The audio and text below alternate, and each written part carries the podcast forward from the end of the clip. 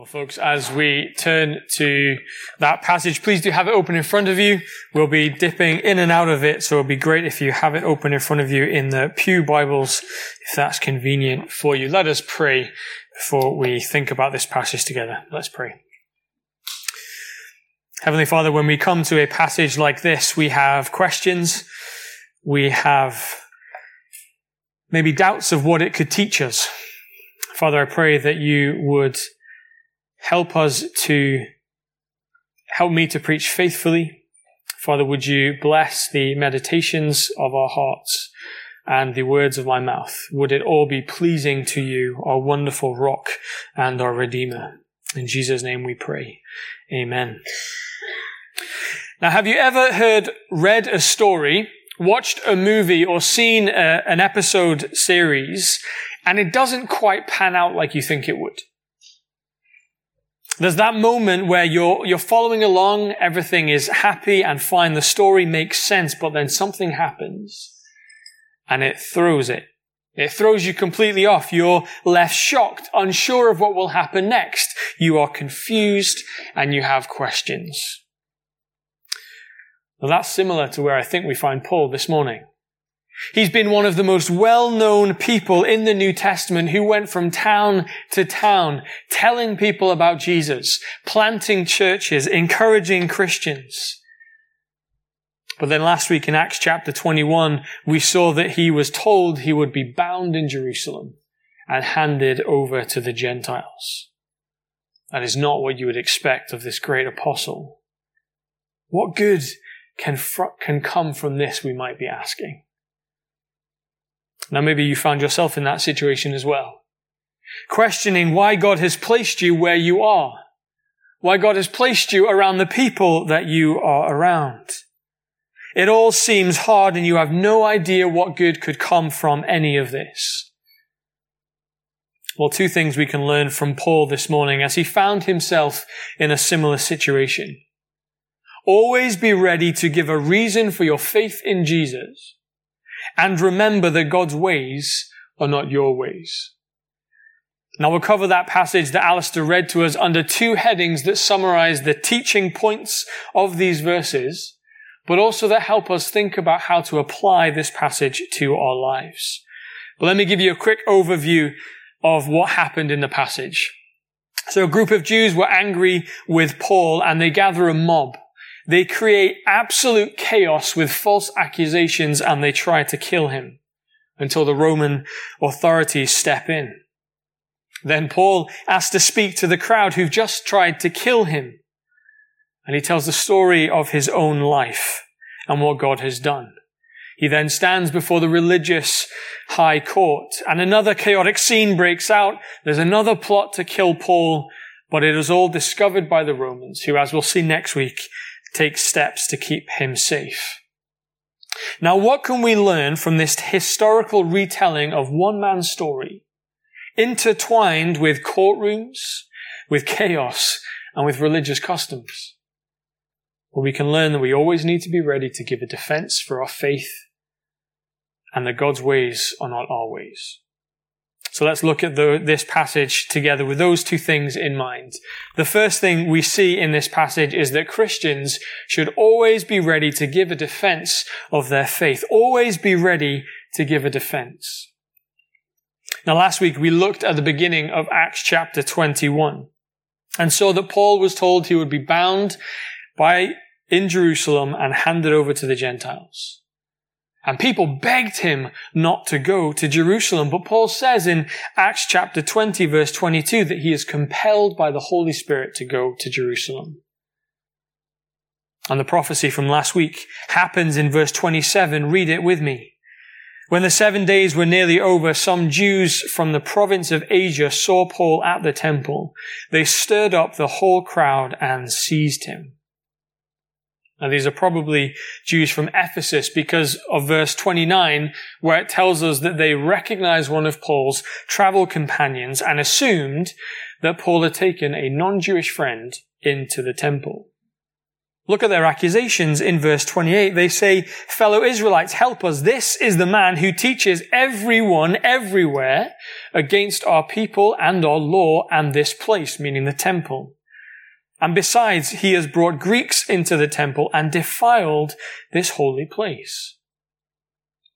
See, these men are accusing Paul of things they haven't actually even seen themselves, but they've assumed. They are hostile and lying in order to get the result they want. They want Paul dead. Now, this is a pattern we've already seen in Acts before, isn't it? Paul is accused of teaching against the Jews, against Jewish law, and against the temple.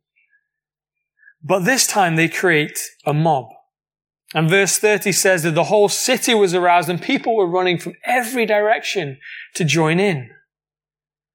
The Romans arrive and they bind Paul with chains and try to figure out what all the commotion is about. But look at verse 34. The crowd is confused. One shouting one thing, one another. They have no idea what they're even there for. This has all come about through hostility and lies. Now, what would you do in a situation where people have already started beating you to death?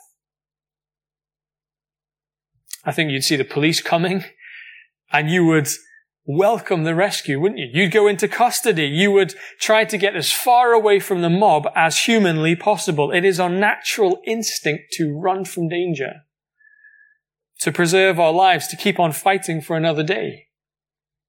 But what does Paul do? At the end of verse 39, Paul says, please let me speak to the people. Paul responds to the hostility and lies of the crowd with honesty and loyalty. Look at chapter 22 verse 1. Paul says, brothers and fathers, listen to my defense. Paul begins like this to highlight their shared heritage and also his respect for the Jews. He doesn't go in all guns blazing. He isn't wanting payback. He isn't out to launch an attack on them. He simply wants to be honest about who he is and how his life has been changed. So Paul tells his story. He tells them what happened to make him so different from the Paul they maybe remember from a few years back. The Paul who went around persecuting Christians, who spent time going from town to town hunting Christians and throwing them in prison. Now we've already heard Paul's story before in Acts 9, haven't we? And we'll hear it again in Acts 26. But maybe as Alistair read it to us, you thought that it sounded a little bit different.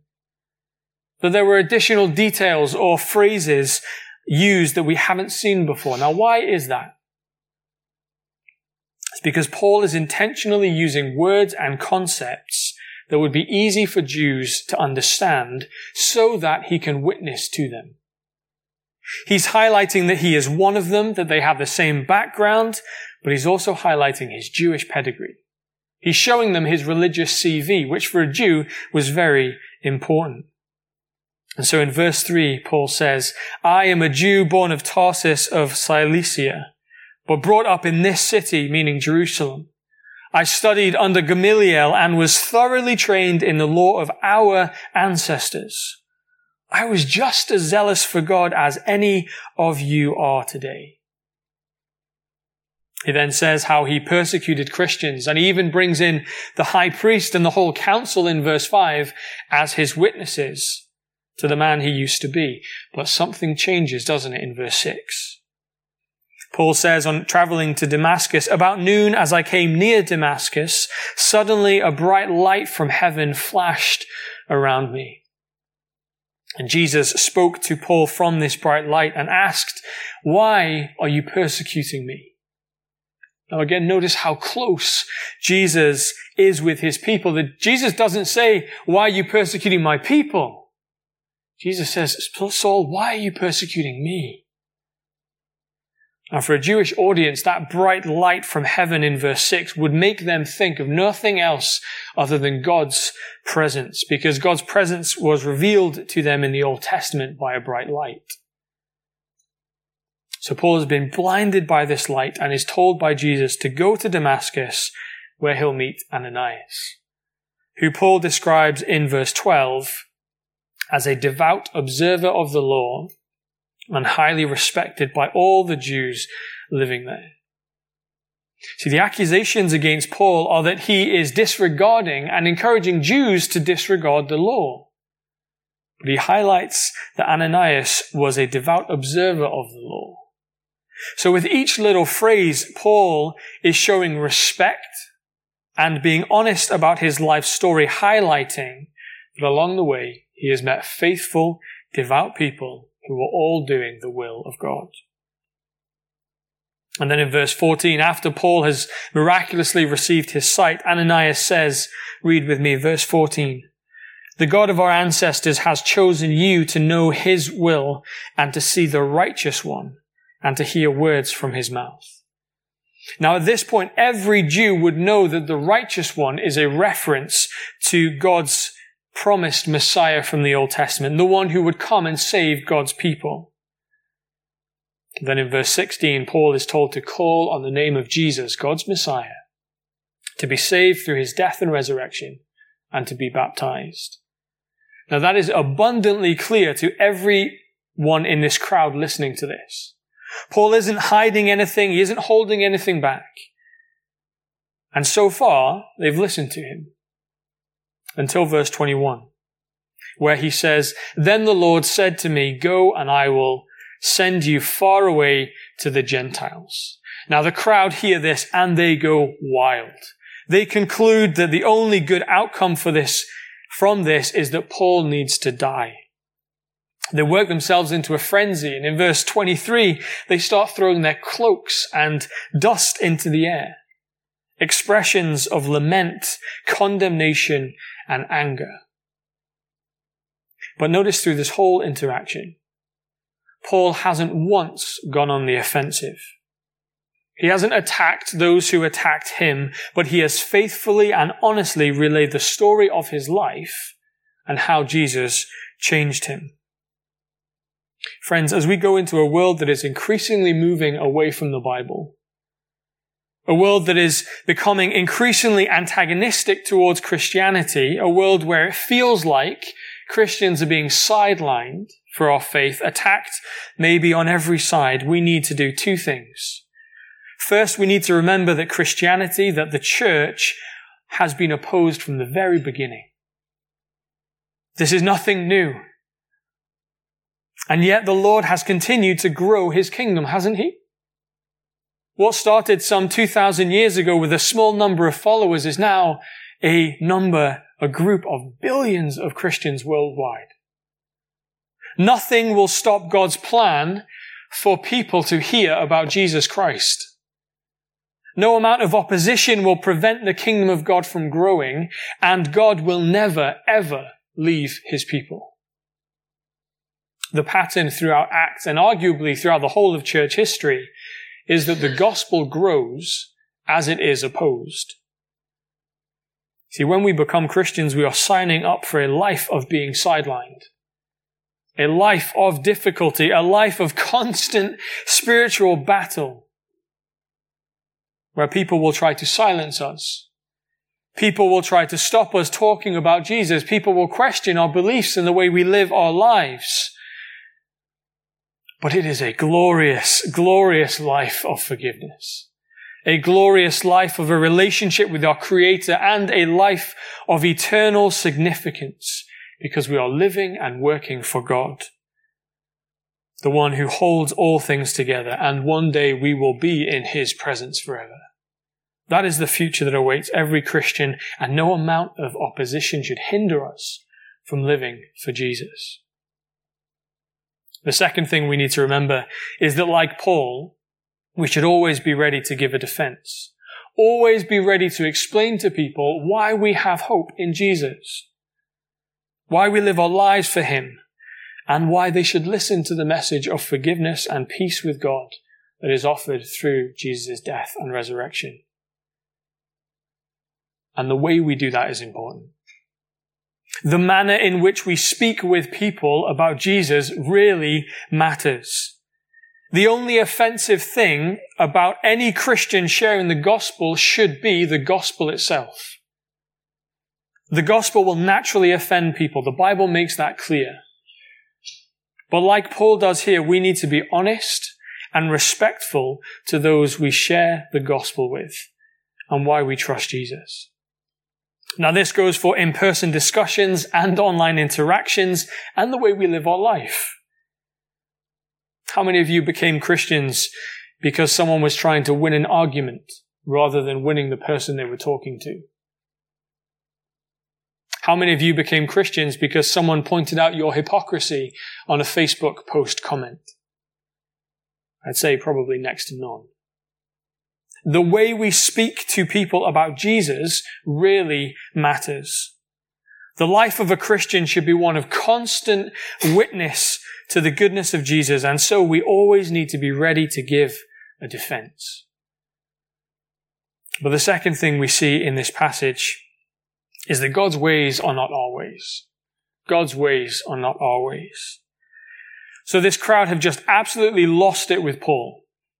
And the Romans have to step in again and protect him, but their means of getting to the truth also wasn't really ideal. Read verse 24 with me. The commander ordered that Paul be taken into the barracks. He directed that he be flogged and interrogated in order to find out why the people were shouting at him like this. See, the Roman commander wanted to get to the truth of why the crowd was so mad at Paul. Because at this stage, Christians were seen as a subsect of Judaism. They had no idea that Judaism and Christianity were different. That realization would come later on in the Roman Empire. So the commander decides to get to the truth by torture. And they stretch Paul out to be flogged, but it all comes to a halt in verse 25 when Paul asks the question, is it legal for you to flog a Roman citizen who hasn't even been found guilty? See, Paul knew that it was illegal to beat a Roman citizen without a fair trial and a guilty verdict. And so he uses this to his advantage, as he has done before in Acts. And so they retreat with their tail between their legs. Verse 29 says they withdraw immediately and are alarmed. Now, this might sound like a minute detail, but it gives Paul the opportunity to stand before the high court of the religious leaders in Acts 23. Look at chapter 22, verse 30. The commander wanted to find out exactly why Paul was being accused by the Jews. So the next day he released him and ordered the chief priests and all the members of the Sanhedrin, that's the Jewish high court, to assemble. Then he brought Paul and had him stand before them. Paul stands before this group of men and basically says in chapter 23 verse 1, I'm innocent of the charges you bring against me. The only thing I have done is exactly what God has called me to do. Now he isn't saying he's a perfect man, but he's saying that he has been faithful in carrying out his calling from God. And the chief priest hears that and orders the man standing next to Paul to punch him in the face because he doesn't want to hear anything from this perceived blasphemer. And Paul responds in verse 3 by saying, God will strike you, you whitewashed wall. You sit there to judge me according to the law, yet you yourself violate the law by commanding that I be struck. Now at this point, Paul could be denouncing faithless and corrupt leadership within the religious leaders of Jerusalem, but it's more likely that he's just responding out of anger. I mean, he's just been beaten by a mob, nearly flogged by the Romans, and now he's standing before the very court of religious leaders who should, who are supposed to recognize God's work, and he gets punched in the face. Paul is a human. He gets angry. To be honest, if that was me, I would be raging. But then he composes himself, and after finding out that it was the high priest he had snapped at, he says in verse 5, Brothers, I did not realize that he was the high priest. For it is written, Do not speak evil about the ruler of your people. Now, Paul's being smart here. He's using the Old Testament law as part of his apology, highlighting, as he did with the crowd earlier on in the passage, that he has respect for the Jewish leaders and their shared heritage. And so Paul gets to speak again. And very cunningly, because he knows the political feel in the room, he says in verse 6, read it with me, My brothers, I am a Pharisee, descended from Pharisees. I stand on trial because of the hope of the resurrection of the dead. And again, this unleashes chaos because the Sadducees, other religious leaders who were present, didn't believe in the resurrection. But this isn't quite like we see in the House of Commons in Westminster. So you've probably seen clips of the different parties of the House of Parliament shouting across the benches at each other, right? Laughing and passing what I assume are little jokes about other, each other's policies and character, etc. When it all starts to get a bit heated in the, in Parliament, the Speaker says, order. And it may take a few moments, but it goes quiet. There is no speaker in this Jewish courtroom. They are divided and it gets so heated. The Romans have to take Paul away because it came, became so violent. Verse 10 says that they feared he would be torn to pieces. Now put yourself in Paul's shoes. His own countrymen people who he maybe even studied with, people who he maybe stood shoulder to shoulder with in debates as they were praying in the temple, people who maybe he even looked up to, have just tried to kill him twice. Can you imagine the betrayal he would feel? Imagine the pain he'd be in both physically and emotionally. But I can also imagine him sitting there thinking, I used to be these guys. I have been on the other side. Because Paul went from being the persecutor to the persecuted. Paul can speak so well to these people because he used to be in their shoes. And many of us will remember a time when we weren't Christians. We all know to some extent what it's like not to know the truth about Jesus. And it should give, that should give us a deep empathy and love for people rather than an attitude of, I'm better than you. Because that's not true. It should conjure in us a love for a world that is lost without Jesus. Paul must be so hurt at this point. But do you see that God is not distant? God cares for his people. Look with me at verse 11. The following night, the Lord stood near Paul and said, Take courage. As you have testified about me in Jerusalem, so you must also testify in Rome. Now, from a human perspective, we might be tempted to look at Paul's time in Jerusalem and think that it was an evangelistic failure. We have no record that anyone came to faith. The only thing we know is that chaos and confusion ruled. And yet Jesus appears to Paul and encourages him. Whilst this must be hard and maybe confusing for Paul, this has been part of God's plan for the spread of the gospel from the very beginning. Remember back to Acts chapter 1 verse 8 where Jesus said to his followers, you will be my witnesses in Jerusalem and in all Judea and Samaria and to the ends of the earth. All of this going on is part of God's plan that will take the gospel to places of power, to people in power, and to people who aren't in power. Why? Because every single person needs to hear about Jesus. Now, when you're feeling completely out of place, questioning why you are where you are, questioning maybe even why you're here, why has God put you in the place you are at that specific time?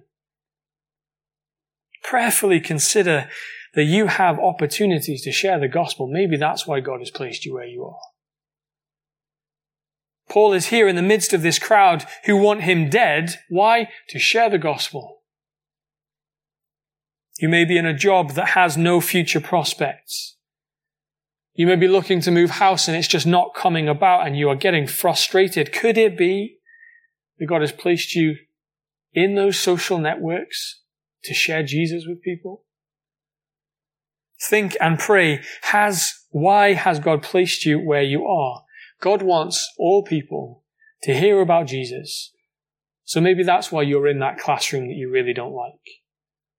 Maybe that's why you're in that particular flat with some housemates that you really struggle with. Maybe that's why you're with work colleagues who just wind you up the wrong way. Share Jesus with people. God's ways are not our ways. Jesus' words in verse 11 confirms Paul's own understanding of his calling to go to Jerusalem from chapter 19 verse 21.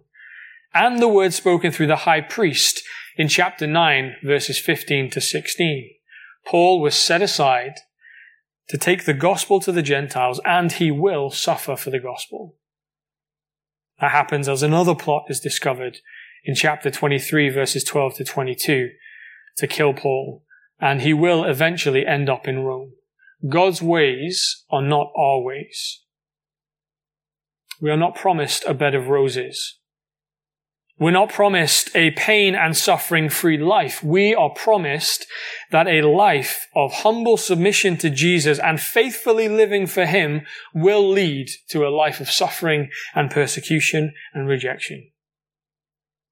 But it will also lead to people hearing about Jesus and some of them coming to eternal life in Him. God has a plan. God has a mission and nothing, no chaotic group of religious leaders, no Roman commander, no slander from your work colleagues, no insults from family or friend members, no oppression or persecution will ever stop God's plan from happening. We're not all called to do something spectacular.